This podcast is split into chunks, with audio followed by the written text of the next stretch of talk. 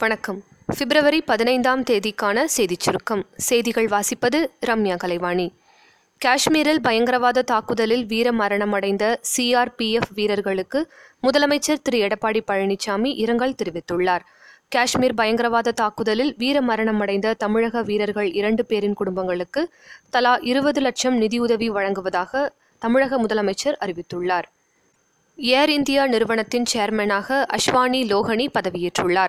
கடந்த புதன்கிழமையன்று இந்த பொறுப்புக்கு அவர் தேர்வு செய்யப்பட்டிருந்த நிலையில் ஏர் இந்தியாவின் சேர்மனாகவும் நிர்வாக இயக்குநராகவும் அவர் பதவியேற்றுக் கொண்டார்.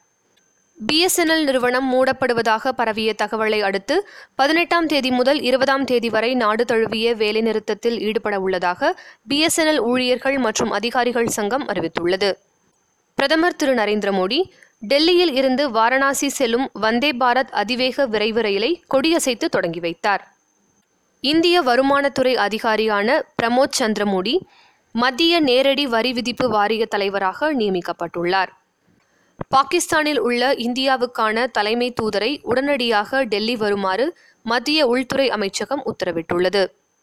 தூத்துக்குடி மாவட்டம் திருச்செந்தூர் சுப்பிரமணிய சுவாமி கோவிலில் மாசி திருவிழாவை முன்னிட்டு பக்தர்கள் காவடி மற்றும் பால்குடம் எடுத்து வந்தனர்.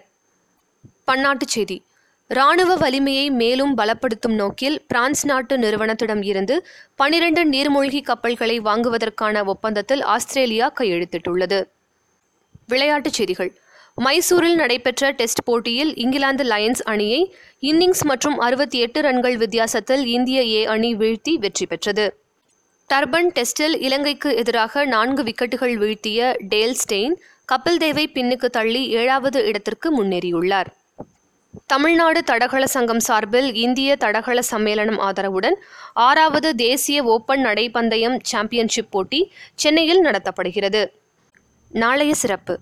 இந்திய திரையுலகின் தந்தை தாதா சாஹேப் பால்கேவின் நினைவு தினம். இத்துடன் இன்றைய செய்தியறிக்கை நிறைவு பெறுகிறது. மீண்டும் நாளை சந்திப்போம்.